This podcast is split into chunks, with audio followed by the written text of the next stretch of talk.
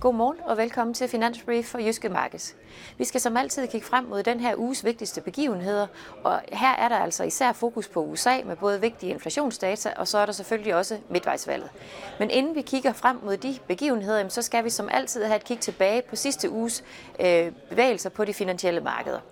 Og det var jo altså en øh, spændende uge, hvor der var lidt af et festfyrværkeri af øh, forskellige begivenheder med den fjerde renteforhøjelse i træk på 75 basispoint fra Fed, og ikke mindst en solid øh, amerikansk jobrapport i øh, fredags.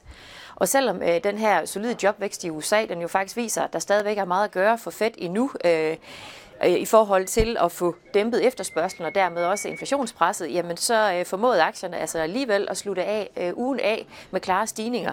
de ledende amerikanske indeks, de steg faktisk godt og vel en procent, mens de europæiske steg 2-3 procent i fredags.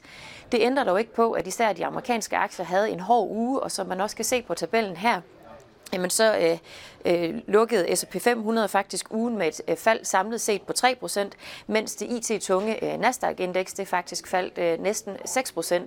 Og det, der altså trak ned, det var altså øh, rentestigninger, og så var der øh, øget frygt for øh, recession. Øh, og øh, netop det sidste, jamen det har man altså også kunne se i rentekurven, hvor vi altså har oplevet hen over ugen, at øh, de korte renter er steget noget mere end de lange, selvom som tabellen viser, at øh, man altså også kan se, at de lange renter steg ganske markant. Og det gælder i øvrigt også i Europa, hvor ECB's Lagarde var ude at sige, at ECB's job øh, langt fra er overstået. Her til morgen der ser vi altså, at øh, børserne i Asien de stadig, øh, de handler i grønt, øh, i tråd med den bevægelse, vi også havde i fredags, mens øh, aktiefutures øh, signalerer, at vi kan få et marginalt fald fra øh, starten på den europæiske øh, aktiehandel her til morgen. Hvis vi så vender os mod øh, den her uges vigtigste begivenheder, jamen så er det altså, øh, så er banen kridtet op, kan man sige, med de her øh, store renteforhøjelser for Fed og stadigvæk solid jobvækst, så er banen kridtet op til øh, den her inflationsgyser, kan man sige, som vi får øh, på torsdag. Øh, og det er jo altså netop øh, inflation, som i den grad er i fokus øh, hos den amerikanske centralbank øh, i øjeblikket. Øh, og desværre så vurderer vi altså, at den her inflationsgyser, der er udsigt til på, øh, på fredag, ikke kommer til at give mere ro, hverken hverken øh, hos øh, Fed eller hos øh, investorerne. Øh, og det handler jo altså om, at øh, de her forbrugerpriser tidligere har rykket kraftigt på de finansielle markeder. Det så vi blandt andet i september, hvor vi fik nogle kraftige fald i især i S&P 500 Future, men også nogle meget kraftige rentestigninger. Og det betyder altså også, at investorerne de vil have blikket stift rettet mod skærmene på torsdag, når vi får de her inflationstal. Øhm, og det er ikke så underligt, fordi vi har godt nok fået inflationen en smule ned fra toppen i 9 procent, øh, men den ligger altså stadigvæk øh, i godt og vel 8 procent, og det vil sige, at den er fire gange så høj som øh, Feds øh, målsætning.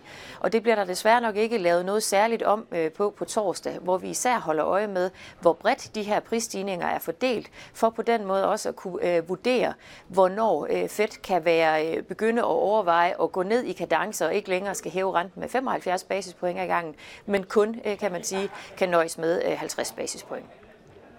Ellers er det en øh, rimelig rolig uge på, øh, på makrofronten, øh, hvor der ikke er de helt store begivenheder, men til gengæld så holder vi selvfølgelig også øje med det midtvejsvalg, som finder sted i USA allerede i morgen.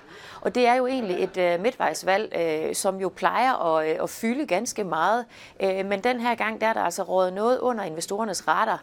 Og det er måske ikke så underligt, fordi vi har så mange andre ting at bekymre os om med høj inflation, recessionsfrygt, stigende renter, øh, energikrise osv., som, øh, som fylder rigtig meget. Men ikke desto mindre, så er der altså et, øh, et vigtigt valg. Øh, og det er altså øh, en præsident øh, Biden i USA, som er under pres, og det samme er demokraterne.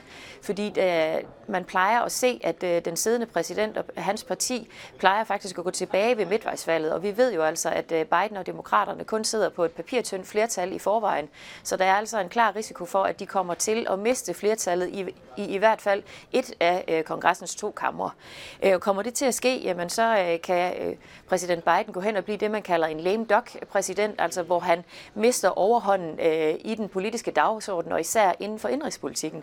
Og det betyder jo altså, at øh, han formentlig vil komme til at fokusere noget mere på udenrigspolitikken. Øh, og der er der jo altså især to forhold, der springer i øjnene, nemlig forholdet til øh, Kina og til Rusland. Og især forholdet til Kina er jo øh, blevet betydeligt mere præsident øh, betændt øh, siden øh, Trump øh, for nogle år siden efterhånden indtog øh, det hvide hus i USA. Og det er egentlig noget, der er fortsat, og hvor vi jo altså ser, at den amerikanske befolkning er blevet mere og mere øh, Kina-kritisk øh, i deres tilgang. Og det betyder altså også, at vi godt kan komme til at se præsident præsident Biden, hvis han ender med at blive en lame duck præsident efter det her øh, midtvejsvalg i morgen, øh, at han kan komme til øh, at være med til igen at rykke øh, på den her øh, Kina-dagsorden. Og det er jo altså noget af det, som kan give nogle skvuld på de finansielle markeder. Og derfor er midtvejsvalget også noget, det er værd at holde øje med. Og med de ord er vi nået til vejs ende for dagens øh, finansbrief. Tak fordi du så med.